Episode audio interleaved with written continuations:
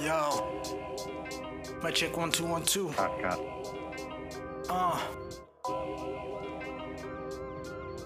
I'm from the place where hardcore is This is the link up. This is the link up. This is the link up.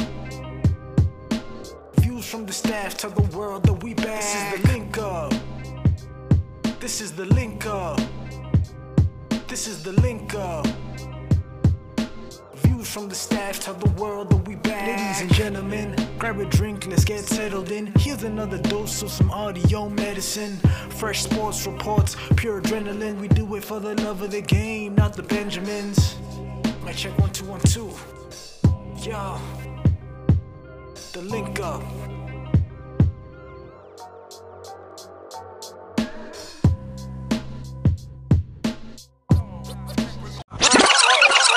And etc. We don't see. Of course. Yeah. Of course. Okay. so now we've started, and for all those listening, we've got a special guest today. Um, I'd say a friend of the staff, um, Philippine. How are you? I'm good, thank you. I'm a friend and a fan of the staff. ah, thank you very much. Um, Good yeah, so we're gonna we're gonna start off with uh, you, just a slight introduction. Um, we obviously know you're French, and France were lucky enough to win um, the World Cup in 2018, and we, as South Africans, aren't lucky enough to have been able to experience having a national team with such prestige and good players. Um, so just tell us about how it was like during the uh, 2018 World Cup. Where were you during the final? Mm, I was in Paris with all of my friends, and it was pretty cool. Um, just celebrated in the streets with everyone, and yeah, we had a beautiful team that I love. So it was it was super cool, but it felt like it was so long time ago.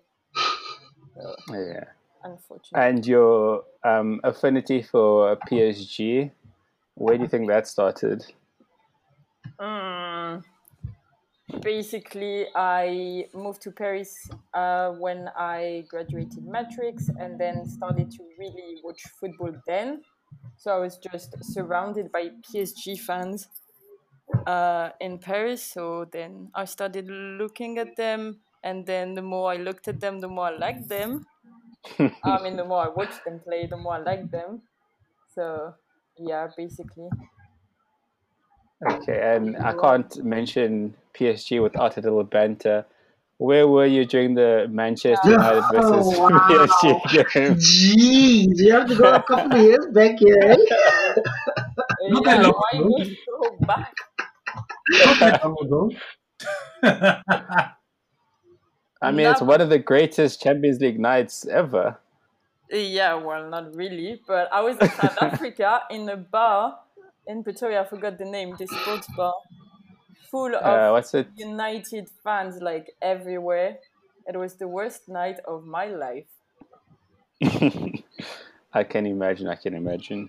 Uh, yeah, and then Um, when the game finished, they played this fucking song like uh, "Glory, Glory, my." Oh wow! and I just like I left the bar and I waited in the car. Must be so annoying. Oh, yeah. Okay, but uh, to get into sort of the nitty gritty stuff, uh, last week we spoke a little bit about like legacy projects and how they, how, what effect they leave on countries, and that was kind of Lita's baby who read the report and kind of brought that to us. Um, we spoke about like basically how it's not financially sustainable, and how basically third world countries can't afford to host tournaments like the Olympics or World Cup.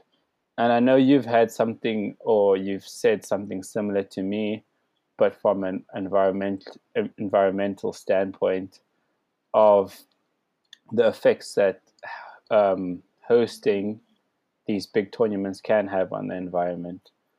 Um, can you just give us like a brief explanation on how uh, big tournaments such as the World Cup or Olympics affect the environment?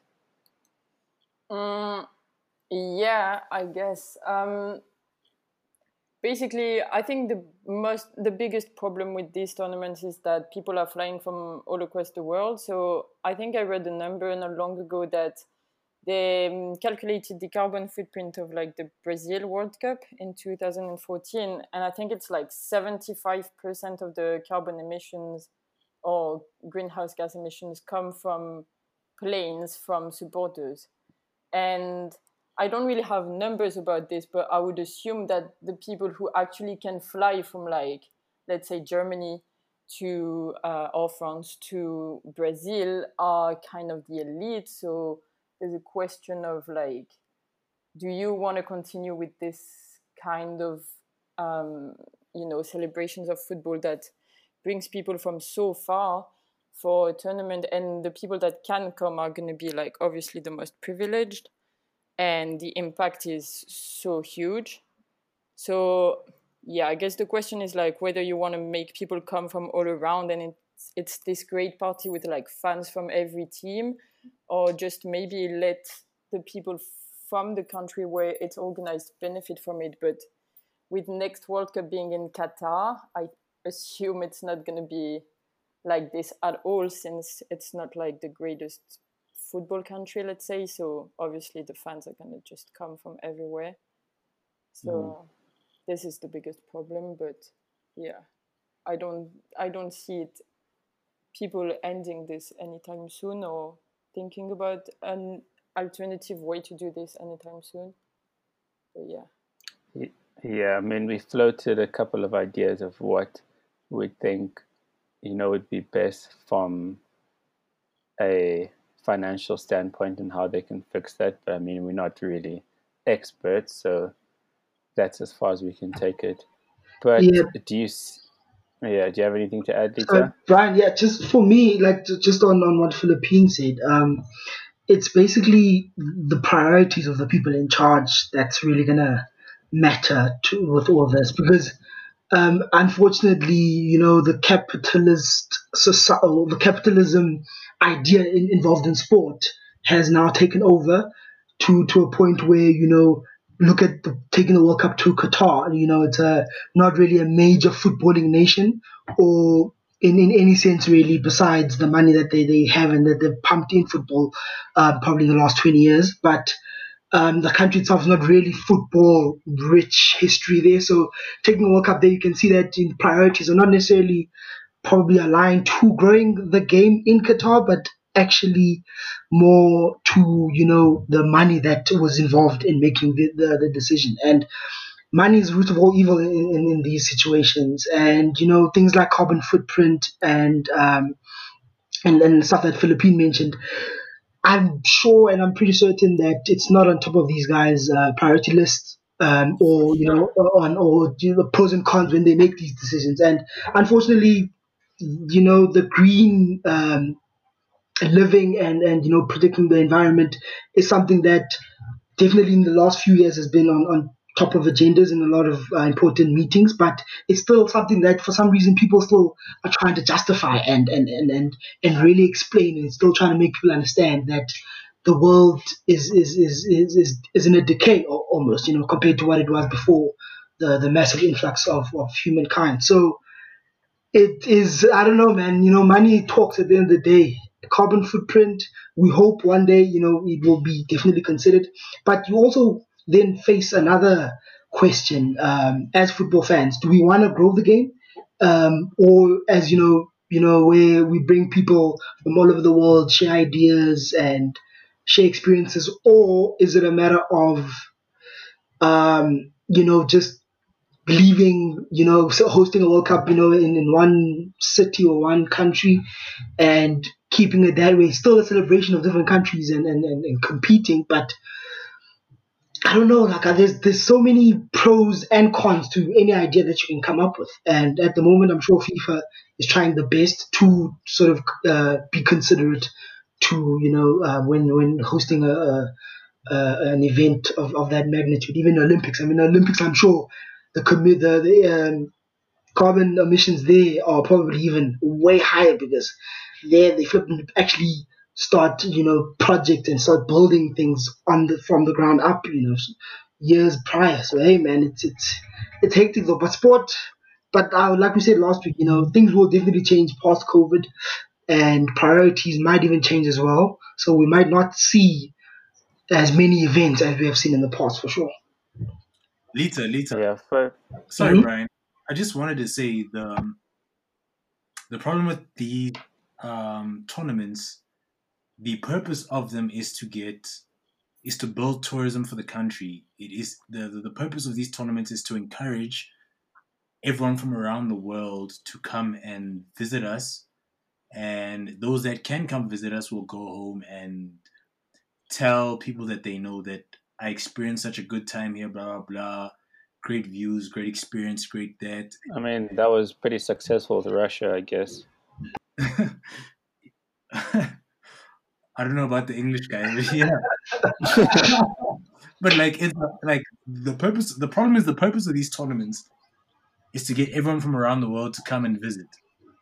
So this is this is um, I don't I don't see this ending, unfortunately. And actually, like today at work, we started a project around um, one of these brands that that that, that uh, I couldn't believe it.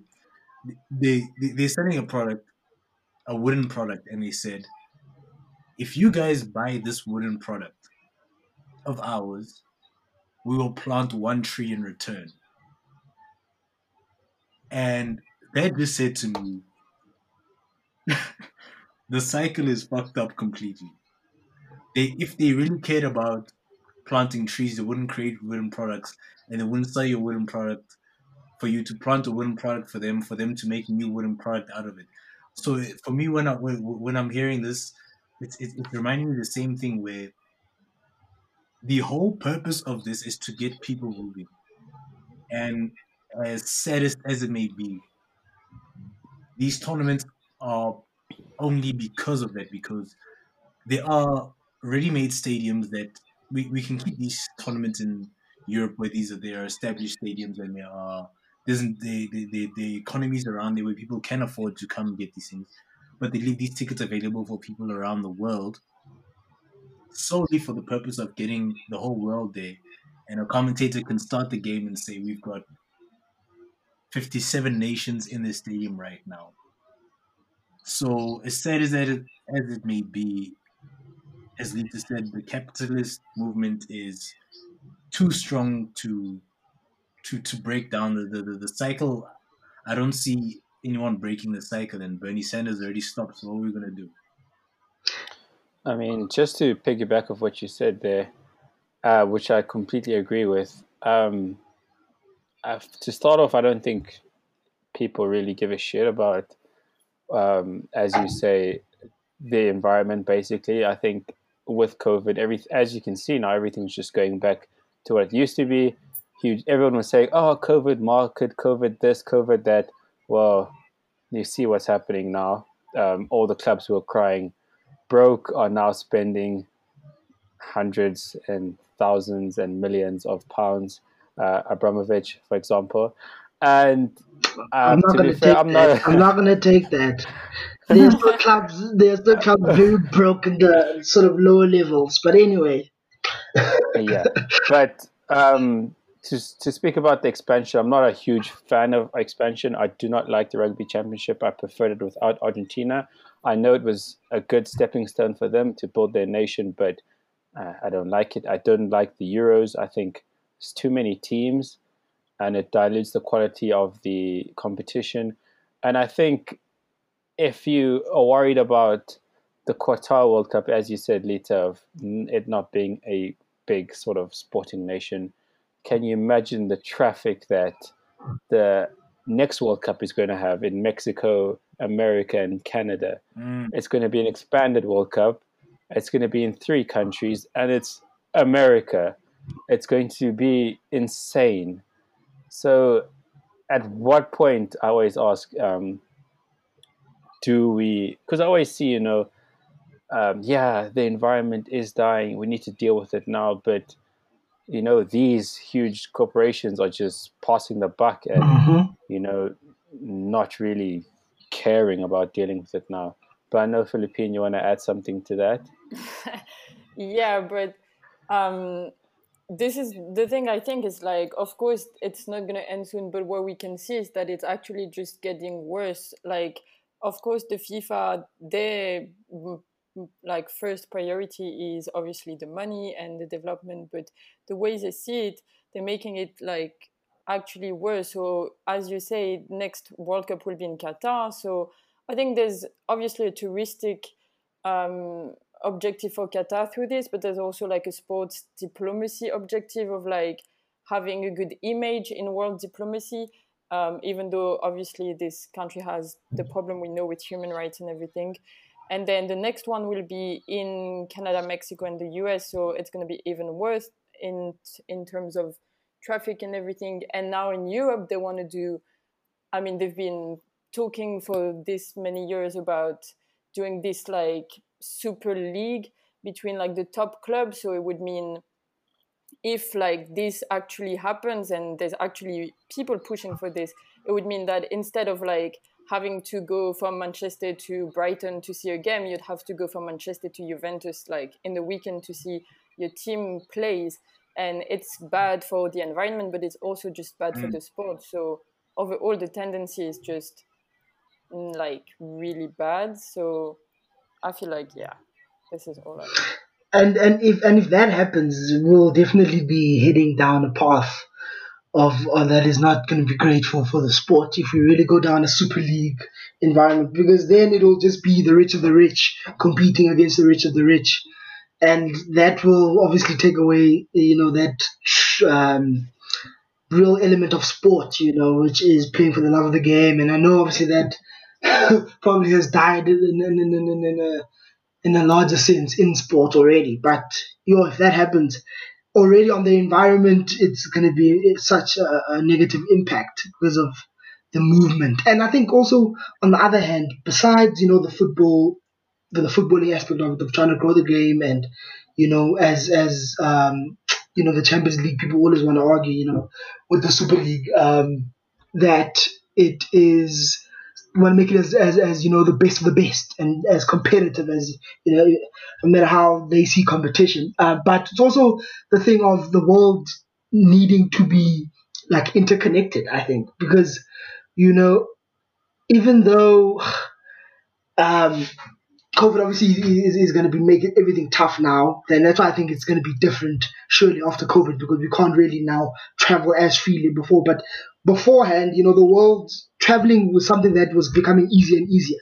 And that's obviously through technology. That's obviously through just being aware of the rest of the world um, um, for for many people. So there's that sort of uh, uh, sort of hanging in the balance where you want to see the rest of the world. You would love to, you know, travel to to, to Italy to go watch your team play against AC Milan more regularly than having to wait every three, four years for that one chance. You know, so but also at the end of the day, if you look at sports, sport, but you know, the true football fans wouldn't want that because that's just going to be annoying and it's going to take away from the fun. So there's a lot of people pulling in in, in in, in different directions for different things. So we'll see. It's going to be interesting. Yeah. But definitely, unfortunately, not a lot of people are pulling towards the, the environmental uh, direction, which is kind of sad because in the long run, might not be this generation, but future generations will definitely uh, pay. Oh, it would be our generation. I, am. I don't want to put you on the spot here, Philippine, but I want to ask you a question about actually what I got thinking was, um, you know, the recent uh, partnership with Bellerin and Forest Green Rovers was pretty interesting, but they kind of had an advantage of starting from the bottom up in terms of you know they're a lower league club and on a smaller scale, so it's easier to implement some of the practices that they've done that are environmental um, friendly, like the pitch, um, being vegan, etc., etc. Um, do you think it's possible for bigger clubs on a bigger scale to implement? Do you think it's possible, and do you think they should do it? Because I can't imagine, you know, Old Trafford now we only we're not serving meat, only vegan, would go down too well with the general public. Mm, the thing is, like, I mean, obviously, if clubs decide to do this, um, we're not going to be like, you know, talking shit about them for doing this. Um, it's a good thing if they decide to make an effort, but overall, it doesn't really change much if like alone clubs decide on their own to stop for example selling meat like it doesn't have such an impact. I think what like the football as it work as it as a system is creating so much carbon emissions and and building so much and all of that that that have an environmental impact that an alone club that would try, decide to do its own part wouldn't make such a big difference and i don't think this is the way we should go. And especially if they use it as a marketing thing where they're going to just say oh look at us we environmentally friendly because we now stop selling meat but i don't know. If it's yeah but i mean if it's yeah. if it helps so i don't like even if it's a marketing sort of gimmick and it does help the environment, I don't really care.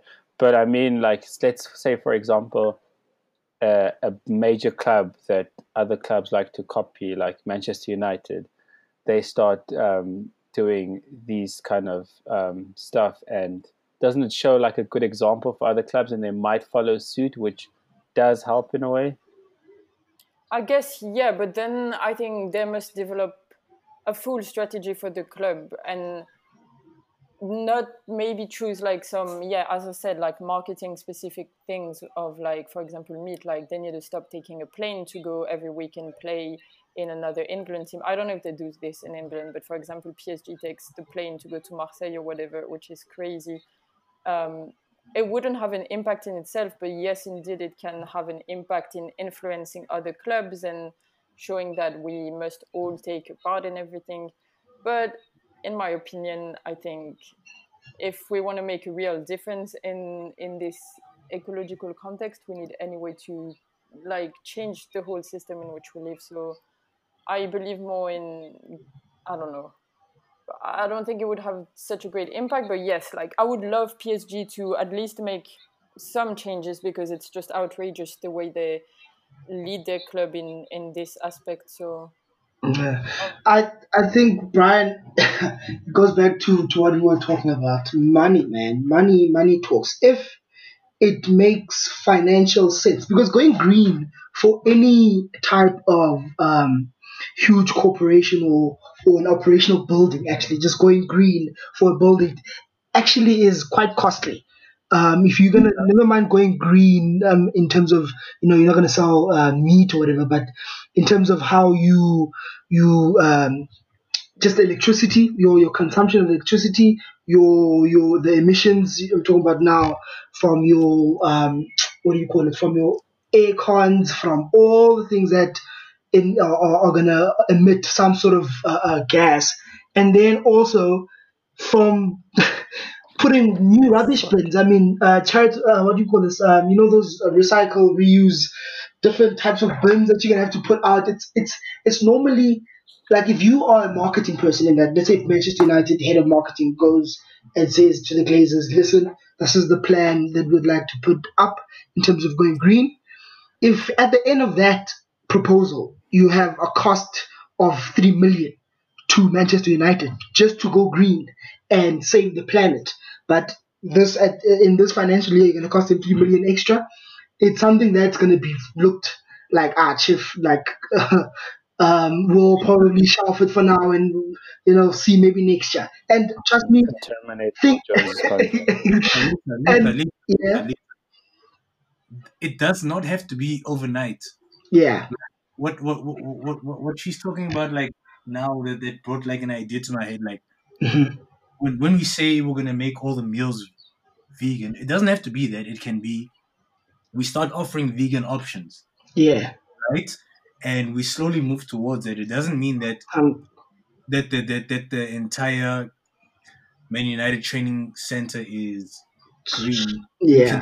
Growing it five hundred thousand a year sort of thing. Sure. I don't I don't think anyone has to um, commit to being green at a certain day, but like they can commit to trying to. And and and I think like I, I was watching this other one of these reality shows. You know, lockdown's been amazing, bro. We've been seeing a lot of random shit. And and and this and Don't blame lockdown for watching Keep Up with the Kardashians. that's not what I was watching. I was watching Wife Swap, right?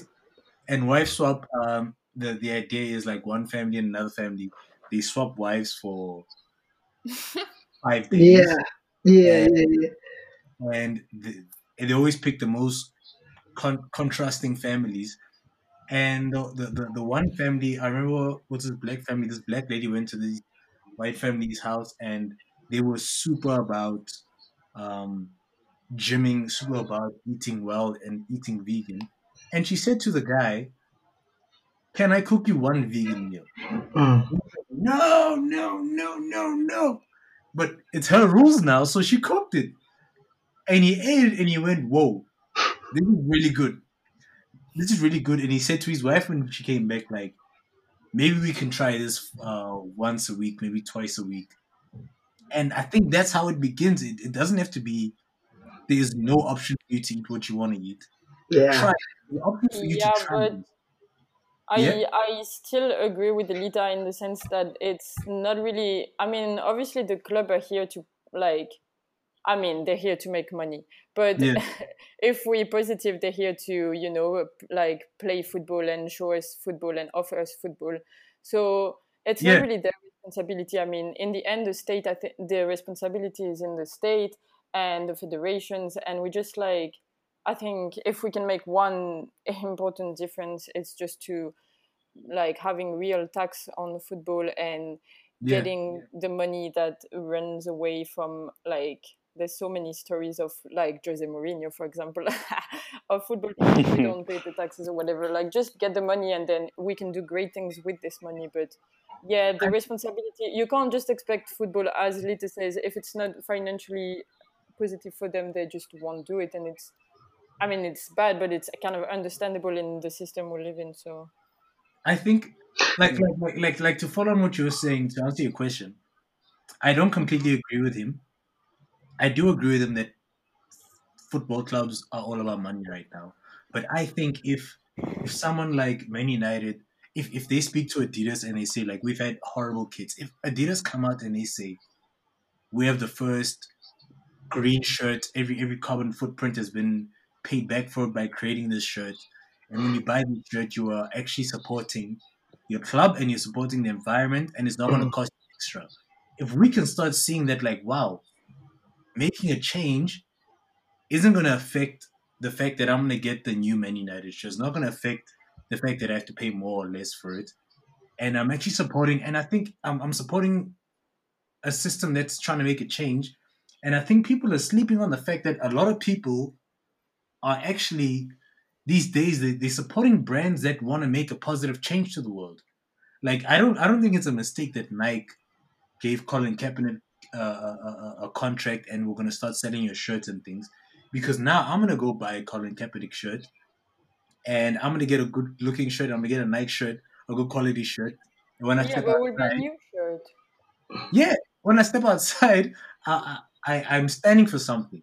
I'm standing for, for, for some for some justice at some level, at some topic. And if if Man United can actually speak to Adidas and say, "This is what we're gonna do for our shirts," make it like even Nike have like a full full shoe now, Timberland a full shoe now. If they say make it fifty percent environmentally friendly, friendly, if they can go to their food sponsors and say, "Give us some environmentally friendly options." That we can sell that people So, so, Yeah. so, so I think Murphy's- it's just to yeah. sorry, just to I want to sort of move this on, but basically, or from my understanding, might be saying that compromises need to be made from both sides. That football clubs should change their thinking in, in aligning with financial gain. Yeah. That they're not going to make pro- a major profit off everything, and sometimes you're going to have to benefit benefit um, corporate or social responsibility, and brands and the government um, has to do the same as well. Yeah, hundred percent. Like like like you were saying, if if if Man United can stand out there and say they made an environmentally friendly shirt, the likes of Barca, Madrid, all the all, all the all the top twenty teams, you have to ask them, okay, you have deals with Adidas as well. Why can't you do it? Clearly, it's possible because I think the problem is uh, they can take a stance right now and say it's financially uh, viable, blah blah. But if someone amongst you can do it and prove that it's not going to damage, because we can talk about profits, cool, profits are cool, but if you can do something that's not going to damage you and hurt you, and hurt the, your supporters and hurt hurt the environment, why why can't someone in a similar position position to you do it? I think that's someone has to take the first stance, and I'm so happy that uh, and this club have done that because, as you said, it's it's they they're starting from a different standpoint as a club and as a business, but if they can show that it's possible, that's when you have to start looking at yourself. Okay, if he can do, it, why can't I do it? And then people have to the, the public have to start asking questions about it. Yeah, and I mean, you know, I understand that football transfers are at the benefit of the organization, but if you're wasting like 70 million pounds or euros on players like Kepa, then I mean, you can have help the wow. environment. Mm, that's like the third shot you fired, eh? Okay. Uh, but to actually move on to another topic a bit more quickly, since you spent so much time on this one, um, it was basically uh, Moipi's baby from the other day, and it was on women's football, and we kind of debated it to no end because we're men, obviously, and um, we don't exactly know what the best way for women's sport is forward, and we spoke about. Um, how mar- how social media and marketing is done in women's football. And basically, the premise was that we're trying to, because uh, might be the example might be brought was the Lyon um, football Twitter account is shared, right? And we've got other examples of United and Manchester City whose Twitter accounts are not shared. Um, so basically, for exposure purposes, I, my point of view was I would prefer them to be separated so that the women's clubs can have their own identity. But I understand why at um, some, you know, some clubs it is shared because the women get more exposure. Um, what do you think about that? Um, are you asking me? Yeah, Yes, yes, yes. Sorry. because I'm a woman, so I will speak for all women. no, no, no. no, um, I don't know. Like in terms of marketing, I don't know. I hear about this dilemma between even like having its own club as a women or having um, within uh, a men club a women branch, let's say. But I understand that in a club that has been built with like around men, by men, for men, it must be quite hard to find your way to get the visibility and uh, and like get rewarded for your efforts. Um, but it can happen, like in Lyon, even though obviously it's definitely not perfect. But I guess it's interest. It might be more interesting for women to have just their own club. But I don't know um, what to say. I think. Yeah, honestly, I don't know. Can I say I don't know? it's complicated because fine. Then like obviously it's interesting to get the visibility but at the same time do you really get it when you see for example if you take lyon for example like when they win the champions league of course lyon is making some efforts on twitter but then they don't make the like in france they didn't even make the front pages of, of sports media like tour de france did. So and because it's men so yeah i think it's a complicated question i have no answer to give you even though i'm a woman sorry Whoa. Just quick, right? Like, like what, what what I was mentioning the last time is, um, I think it's similar to what we are speaking about just now. That, um, setting the example, like like like for me, what I was saying is that separating, like if you're gonna call Man United a club, um, all the players in there are a club because the Man United, you can't say that the Man United pages are for the first team because they're going to promote the, the, the kids and and they're going to promote the academy. They're going to include this and this and that, but they're not going to include the the equivalent of their team for a different gender. And I, I always thought that I feel like if you're gonna say you're a club, I had the stance that it should be the one thing together, and I think the exposure will be there. And I, I don't know, I don't know. I, and I, I was hearing Brian what you're saying now that maybe the women should have their own um, club and profile, and and and Brian was saying um, the content there was a bit different and more interesting than the men's one. But I mean, uh, just to sort of caveat that, I find it a bit of disrespect, especially what I see with Alex Morgan, especially. Yeah. And these kind of the bigger signings in women's football that, you know, Alex Morgan's Alex Morgan, Alex sorry, Alex Morgan's transfer is so publicized on all the Spurs pages, and then the others are sort of only announced on the women's page. I mean, saying, I get that she's such a big star, but I mean, that's kind of like, whoa. That's what I'm saying because Alex Morgan was a huge signing. That's a huge signing. And and Man United signed um, two World Cup winners. That's a huge signing, but no one will know unless they follow the Man United women's page. And I feel like it's it's so unfair because because But I mean on yeah.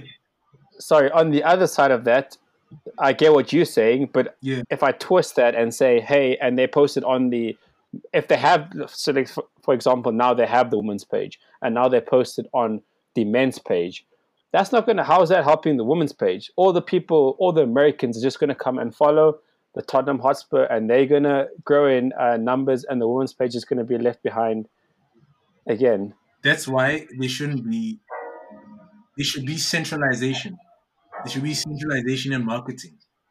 There shouldn't be a decentralization of these people belong to Man United, but they belong to Man United women. Yeah, but I think we, I think, um, I think we're looking at it a bit different. We, I think definitely we don't have to centralize. Um, uh, it's for me, it's not a.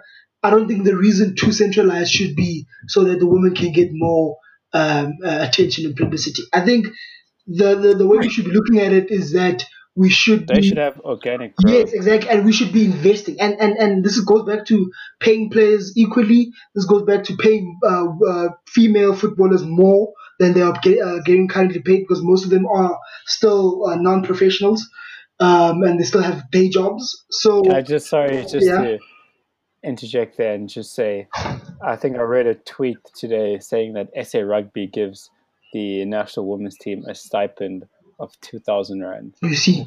So just, just, so, just imagine. So, so from, so yeah. Lita, I want to say, I want to ask, I want to ask all of you, what is the purpose of social media pages from these clubs? Is to is to give uh, their players and their club and their organization publicity and engage with fans as well. Oh wait, so it has nothing to do with the football, right? Obviously, about, but no, but about, it's all about marketing.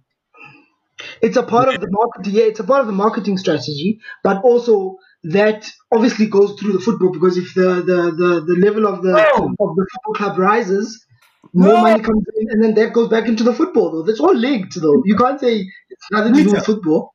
Yeah, we we've been playing we've been playing horrible football since 2014 but um, but our but our social media following has grown. You can't tell me it's aligned to the football. What are you okay? What are you? Okay. How do you, how is it not listen, aligned to the football? This is this is this is what I say. Yeah. It's a Why I say what I it's aligned to the football because you guys have more and more fans every day. not just because oh, not only because you you are not winning anything. Man United has more and more fans because of the success in the past. Hundred yeah. percent. Yes, but wait. Yeah, okay. Yes, what, what I'll say here is, when you have something that's centralized, mm-hmm. that is run by men, mm-hmm. it will always be second exactly. best. So, and that's yeah. why I say that it should be decentralized, mm-hmm. so it can have organic growth yeah. and external income yeah. that is not dependent on the men's sport and by that they'll get more money. The quality of football will improve. Hundred percent. The facilities will improve. Hundred percent. The engagement will improve, and Yes. it'll just be a better brand, and more young women will, you know, see football as a viable. and and and at the end of the day, and at the end of the day, it'll increase the overall um, Tottenham Hotspur, whatever football club's profile, and that will in turn bring money to the whole corporation. Then they'll invest in stadiums, and then the women will have their own stadium, not necessarily sharing a stadium with a lower league club, etc., etc. So for me, like decentralized, going back to social media, it's important because it gives the the lady side their independence while but also that is will be nothing without investment investment goes to the media team and the social media team the camera crew the video uh, the, the videographers all those guys need to be invested in so that they can uh, uh, produce quality content for the women. Unique to women unique Yeah, uh, because, female I mean- fans and tailored etc so once it's always for me like I, like you said brian if it remains under one social media page there'll always be a second best uh, unfortunately. And I mean, I was because I follow some uh, United fans, and they were complaining about how long it took for to get an interview from Tobin Heath and Christen Press compared to uh, Van der Beek. Mm. So that's these And that's minute the- things that yeah, annoy yeah. fans. Exactly, and that's what because literally there's probably not enough uh, uh, uh, resources because the probably the resources were aimed at okay, United is training today, uh, the first team, whatever. We have a story plan for Pogba. Now Tobin Heath obviously got signed. They probably didn't have enough people, and they probably shelved it for the next day or you know a couple of hours later. So that's why you need to pump investment, pump resources, and, and then that will help the the, the football female football gain uh, the what's this the profile that they deserve and and that you know that they should be getting because there will be a lot of there's a lot of untapped football uh, female football fans out there. And you need to reach you can't just keep targeting to the same old uh, uh, uh, football fans. There's a lot of other football fans and you need a uh, what's this, a female focus a women's football focused uh, page for that otherwise you're gonna keep missing I definitely agree. Yeah. Mm. And speaking about missing, um, Oh, that That's- transition. Ryan is like a DJ with these transitions eh? let's go on to the football of this weekend. I've now, men's football. Let's talk serious. You see, Brian, just keep, keep getting yourself in trouble there, buddy.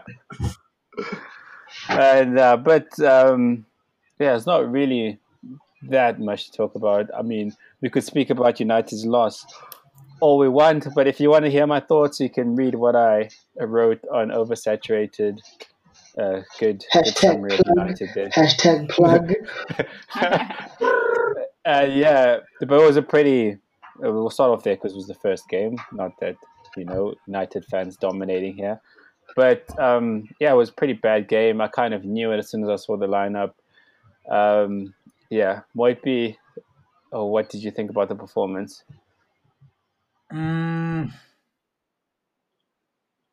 I, I, I- I was worried before the lineup. I was worried that I think Tubby told me like, "Yo, bro, Premier League starts in the next week." I'm like, "What?" And the the, the, the the reason I was worried is that our men were already tired. The season ending, they were already tired. I don't know. I can't give you a professional opinion of how long they should uh, be allowed to, to to get back to full fitness. But I was okay with I, I was okay with the starting eleven. To be very honest with you, I was very I was very excited. I was like, you know what, all the men are here, Donny on the bench. Okay, that's cool. Um, that performance was lethargic. That was All Ladies' worst. Was it was it was it end of last year? The the first Yeah, last season. The, felt, for the the end of the the first season. I felt like there was that was that was like Andreas Pereira and Mandem in the middle there. I I I we we come back with the same problems. Whether it be coaching, whether it be quality of player, we are not moving forward. And I, I haven't been I haven't been this disinterested in this club in the last in, in any time of my life. Like Maybe, maybe just you've just I have to ask you guys this. Do you think because when I looked at that performance, obviously you mentioned um, that the club, you know, preseason was pretty short for everyone almost, uh, particularly the guys who were involved in Europe after the Premier League was done, and then, um, you know, despite that, you know, the start of the match wasn't as fast paced as you'd at least think if it was a fitness issue. Then at least start the game off with pace and then die off in the end. You know, this game it looks like the guys were a bit off, just obviously in terms of pressing, and that's where you play a Palace side who's fit, three games under the belt. Um, they obviously they've got running power all over the field, so you know they're running everywhere, and they put two men on your two defense as well with on, on Lindelof and, and Maguire. Do you think? Do you? Uh, my question is: Do you think that the all the stuff in the build up to the season and the first match failure, failed transfer market really, um, and then all, obviously all the social media talk, even the club having to issue a statement um, or through the media. Do you think that had any impact on the guys' list for the game? Sorry, uh, Philippe, but the guys' appetite for the game. Do you think that had any impact? Because like even Yeah. Bruno, you had all the guys were there. Pogba got subbed off like 60th minute for Donny. So like, do you think that had any impact? Hundred percent, bro. We played uh the first weekend everyone was playing. We played Aston Villa, and when we lost that game, but granted, we played. um it, it, There was treated like it wa- it was obviously a preseason game. It was treated like a preseason game where a lot of the younger boys played. Yeah. But that that just let me know like Villa one 0 That doesn't sound correct. Um, I think when everyone showed up, I think the preseason. I don't think the Harry Maguire Greece thing, the the Greenwood prison, no, not prison, the the, the, the, the, the, COVID thing.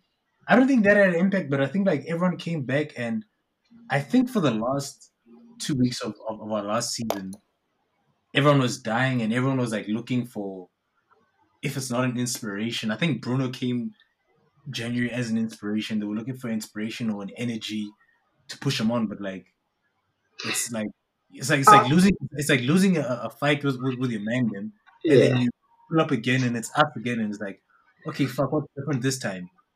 I'll, I'll tell you right now, like, they, they didn't look like a happy team.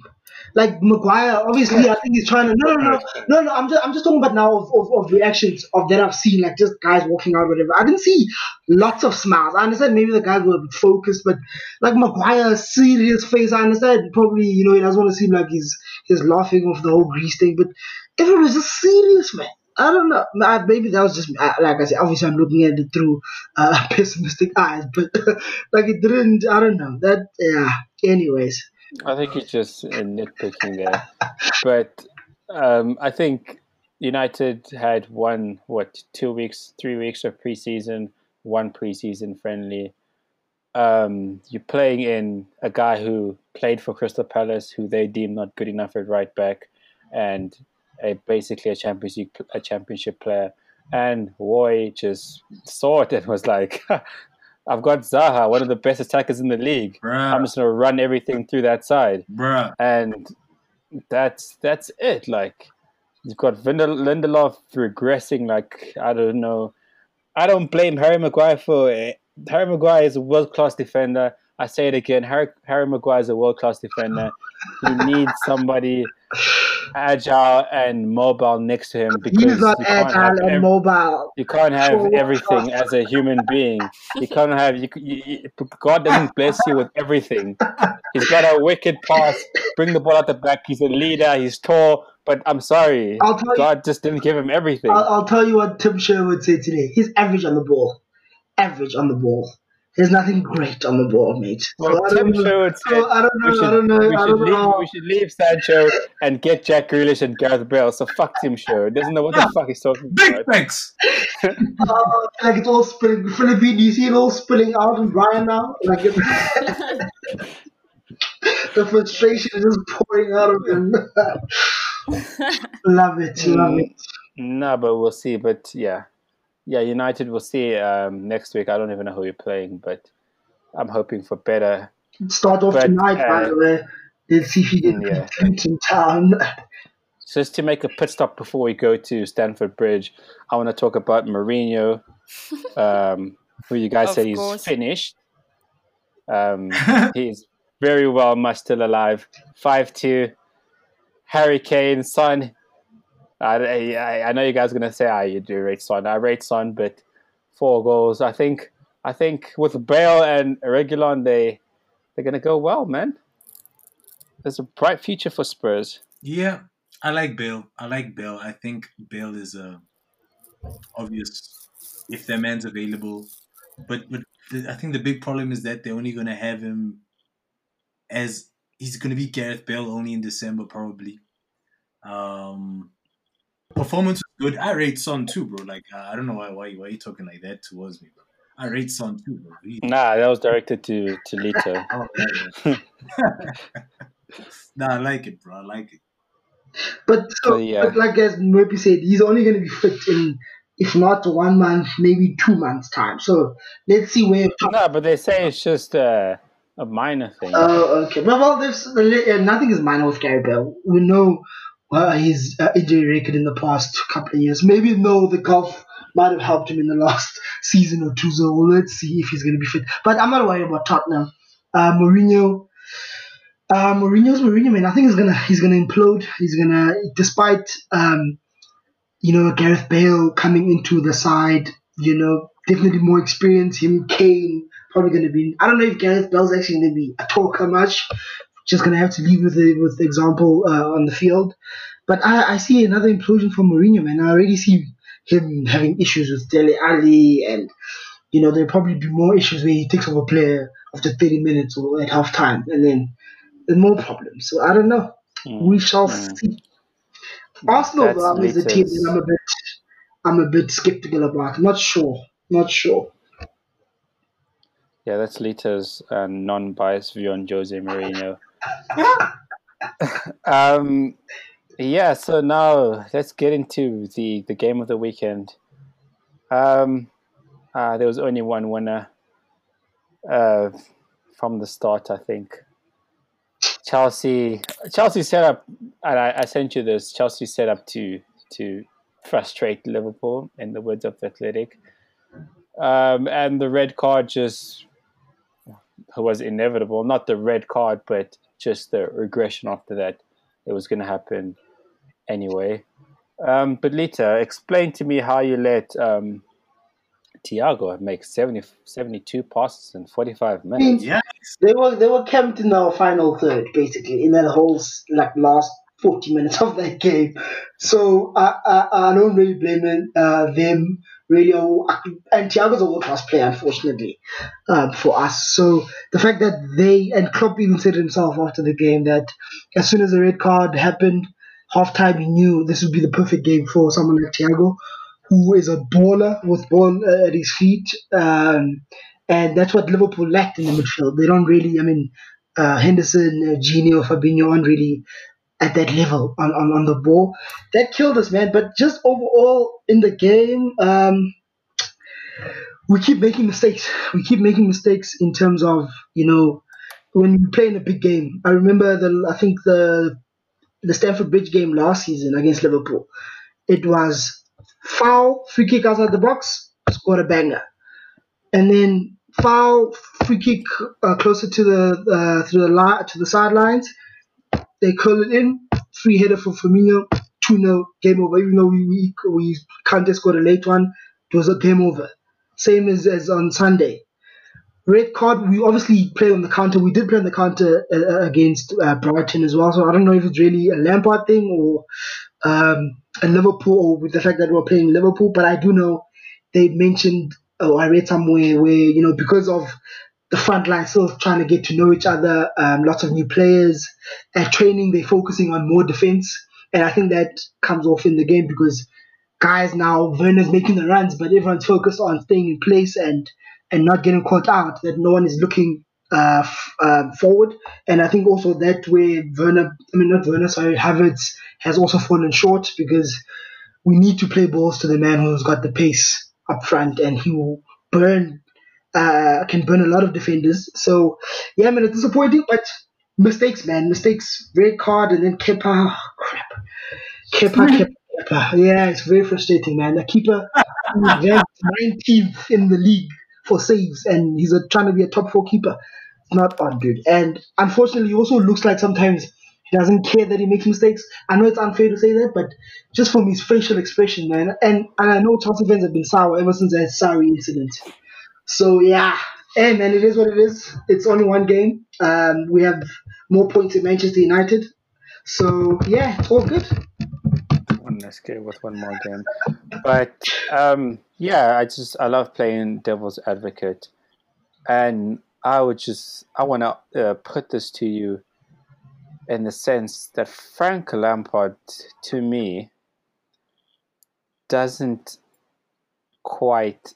And I get that. Okay, he's brought in a, a new raft of players, and he's basically starting from zero. And he said And- he started from zero with new goals. And but in the way he's starting from zero, he is trying to start from negative fifty, playing. Uh, I don't know even know what he's doing. Playing. He's got. I get that you know he, he like okay he's playing Mount on the on the left hand side, and when Pulisic comes back, I am probably ninety nine percent sure that Pulisic is going to slot straight into that left hand side. Hmm and that asked my question hmm what, what what's going on with Callum Hudson Odoi and I just feel like Lampard just doesn't know what he's doing. Um and, and, and I saw the article from the Athletics he posted it's only two games shut the fuck up. But I mean two games two different uh, formations it's a guessing game as to what he's going to do next Yeah. find out on the next episode of Chelsea FC Yeah, but he just it was the same thing last season. He didn't know, and again this season he didn't know. unfortunately, you know, you you get to when you get a new coach who, um, you know, starting his career, you you, you can't really be sure exactly of what you're gonna do, hundred percent, because then you'll be uh, um, borderline on on the stubborn, you know, because you unfortunately not everyone can be someone like Pep who was born into a system, played in that system, and then coached in that system. You can't tell me Klopp was uh, a, a genius at Mainz, that he had this uh, press already at Mainz before he went to Dortmund. It takes time to build a certain uh, style of play, and I think Lampard, But you can see the with the versatility, I think he, for me, for my, for, for the way I'll try and, and explain, I think he's getting himself himself a bit muddled up with the options that he has and the versatility that the players that he has have as well. Because Mount can, and he's not bad playing on, on, the, on the left, but he, he might not be as creative as some people might want him to be, but he's not bad, you know? And for okay, me, but someone like someone like Callum Hudson-Odoi clearly there's something there, bro. If he's not working hard in training, and Lampard is a person who worked hard his whole career. If he's not working hard in training, then you can't expect Lampard, who's a hard worker, to then just say, ah, okay, I'm just gonna play the lad. It, like, ah, it doesn't work like that. It doesn't but sorry, just to just just work. If it doesn't work, just hold on, hold on, hold on, hold on, hold on. My question, Yeah. okay, I think you're taking my question in another direction. Lampard, as a coach, Mm. as you say, he doesn't he, he doesn't have he wasn't born into a system. But as a football coach, I believe you should. Klopp had a fundamental system. It doesn't matter who you. Ha- it doesn't. Well, listen. It doesn't matter who you have. But even when he came to Liverpool, he had shit players, but he didn't like. you, you, yeah. I know. you, still Uh, someone who at Boston, was 10 years in his job compared to someone who's two years. at Mainz, he was, at Mainz he did the same thing. At Dortmund he did the same thing. But Brian, that's what I'm saying. So you talking about And you look at listen, but listen, and you, listen. You talk about a new, a, pressing the a new, a new coach. Yeah. You look at at, at Nagelsmann. Mhm. He did the same thing he's doing at Leipzig that he did at Hoffenheim. Okay. And that's what I mean. So I'm that's what I'm asking you. Yeah. You're taking the, the there. What is Lampard's fundament? I don't see it. Okay, So I'll, I'll tell you. I'll it tell to you. I'll tell you the ones that have been in play in the two seasons in, in, in the season in that has been here. Definitely pressing on the ball. Uh, uh, uh, obviously, it's, it's modern football now, and, and most most teams press, but definitely pressing on the ball. Um, I would say I, I don't want to say um, more Sarri type football, but I think he took Sarri type football and removed the the pointlessness of it in terms of centre back, centre back, centre back, centre back, centre back, centre back. Even though that still exists, but I think he definitely took that away in terms of they are direct balls. If we have to play to Giroud, we do play to Giroud. If we have to play to to to, to Alonso on the left wing, we do play to Alonso on the left wing. So for me, but also that's he came into the job handicapped, right? So he hasn't had the opportunity to implement his style because you come with you, you can't you can't necessarily come into a side and then you can't have players that can play your football. You know, and Klopp, you can't tell me Klopp when he saw Firmino, he was like, oh, maybe this guy's not, you can't really play my football. He saw Firmino and said, this guy will be perfect for the style of football I'm to play. Not necessarily, I don't think he, took Firmino and said, Firmino, I'm going to turn you into a the best uh, creative striker. Firmino was not never really a striker at Hoffenheim even before he came to Liverpool. He was always He's not really a striker now anyway. Exactly, something. So he took a player that fitted that fitted in the system. And Lampard necessarily didn't have that at, at Chelsea when he came. So, but anyway, what I'm saying is that I still think he's still figuring it out, Brian. As I'm saying now, he's still figuring it out, and I think he's getting in his own way a bit with the versatility. But he, as he said now in an article about uh, defending his use of Havertz, is that you will see soon what his style of play is and what he's trying to implement with a team that he's built by himself. And like I said earlier, or earlier in the, in the window, if Lampard fails, he will fail by himself, given all the support. He can't use the same excuse as Mourinho used at United, saying he doesn't get, he didn't get the support. He had the, well, if he fails, he fails. But obviously, I don't want him to fail. So, but at the end of the day, this is his team now. Let's see what happens. Okay, we'll see. Yeah. Philippine, as as as a avid listener and a fan of of the podcast, do you think we get too emotional debating our teams? We definitely do get emotional. Sorry, Philippine. nah, it's good you're getting emotional. But it's you should call it a United versus Chelsea podcast. To be honest, Alright, relax. relax. I've told them, Philippine, that we need to get better numbers in here. We need to, because that's always two against one. That's the problem. I mean, we've got a we've got a PSG supporter here. Exactly. We can we only can team pivot here to. that won this weekend. Oh. oh, Okay, but uh, okay. let's talk about um, No. PSG versus Marseille. yes. And Oh, I, I think no. it's Shame to French think it's- football. I think it's not to talk about racism, but I think it's very interesting um, the the animosity between the fans of the club, which is sort of fabricate fabricated. Um, you know, as a PSG supporter, I, I know you you don't think that there's a real rivalry there between you and Marseille, and I don't think there's a real rivalry there on a sporting sense. I mean, like PSG has won like what eight uh, leagues in a row. Um, but do you think that sort of had a, had an effect that the the after the Champions League loss and Payet posted that thing and they were celebrating in the streets um, that uh, PSG lost the final? Do you think that kind of had an effect on what happened in the game?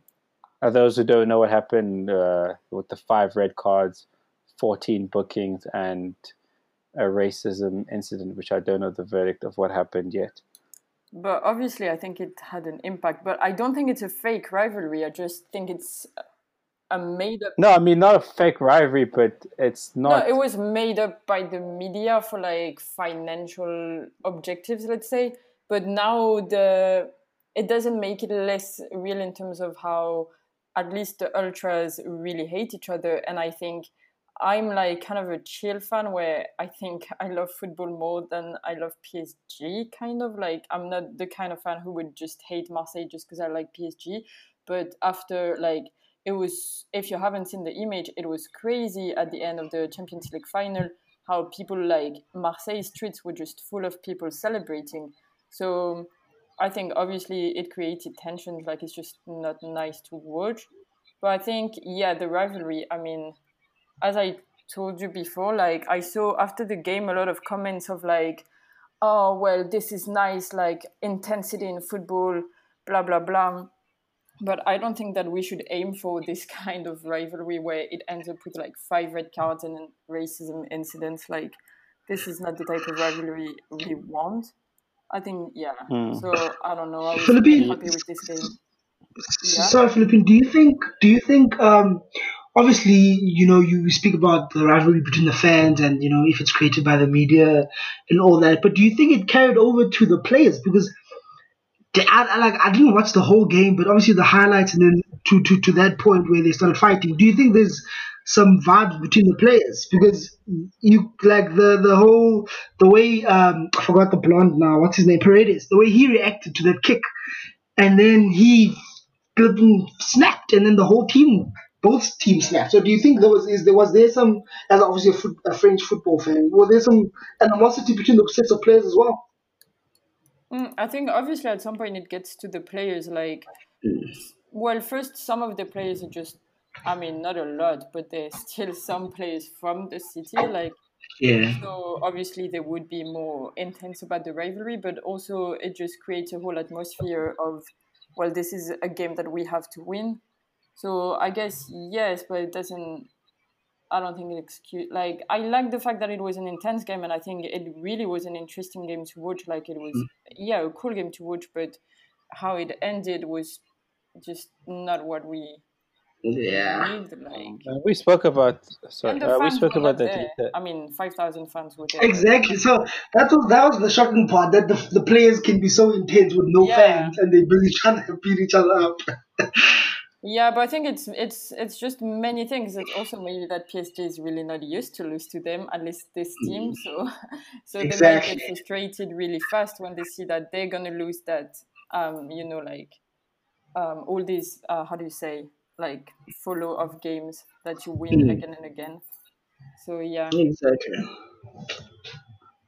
Mm, I mean, we spoke about that sort of these rivalries later when we watched the Boca River Plate thing, where it becomes a bit excessive with the when they were talking about how they um, killed one of the supporters uh, at one of the games, and then supporters got banned, and then the actual game is pretty like nothing like I've seen before in terms of the the passion and violence was pretty intense. yeah, of course. But I mean, yeah, intense there. But it's so, I mean, it's so different, obviously, here in Europe, and like France is not the biggest football country in Europe, and mm-hmm. Marseille is a real football city, to be honest. But it's not, it doesn't, it really doesn't have this culture. But I think, yeah, they're trying to sometimes like the fans are trying to reproduce what they see, you know, in Argentina or wherever. Yeah. But yeah, it's it's so different though. No, it's crazy. in It's crazy in South America. It's on another level. Yeah. I think South America and um, Northern Africa. It's yo Yeah, yo yo yo the passion that the fans have. Yo. yeah. In Algeria, it's it's also Yeah. pretty crazy. But there's a lot of games like this uh, in in many places, or in Turkey, or. But yeah, it's different. The PSG one. Yeah. Hopefully, we'll see it one day. Um, but yeah, this uh, to move on to um, the other sports. But Uh, football I is not the only um, sport. Just before that, although it's very different, I just want to defend the fact that I think the PSG ultras are pretty, are, are, are pretty great. I mean, they really kind of disappointed me with the Marseille game because they did some like outrageous uh, things.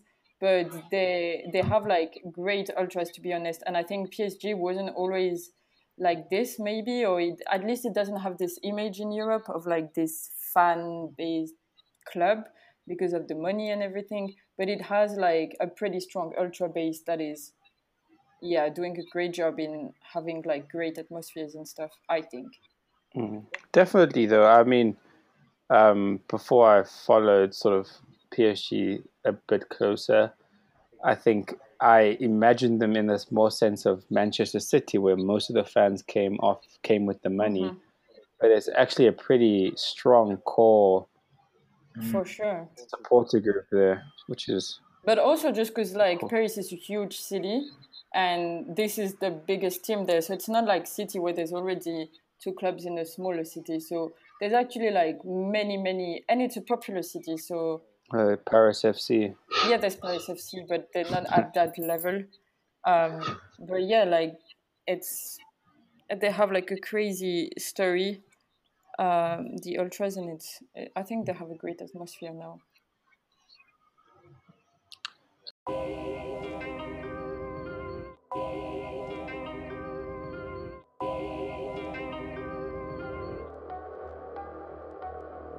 Yo. My check one two one two. Cut, cut. Uh. I'm from the place where hardcore is beautiful. This is the link up. This is the link up. This is the link up. Views from the staff tell the world that we back. This is the link up. This is the link up. This is the link up. Views from the staff tell the world that we back. Ladies and gentlemen, grab a drink, let's get settled in. Here's another dose of some audio medicine. Fresh sports reports, pure adrenaline. We do it for the love of the game, not the Benjamins. My check one two one two. Yo, the link up.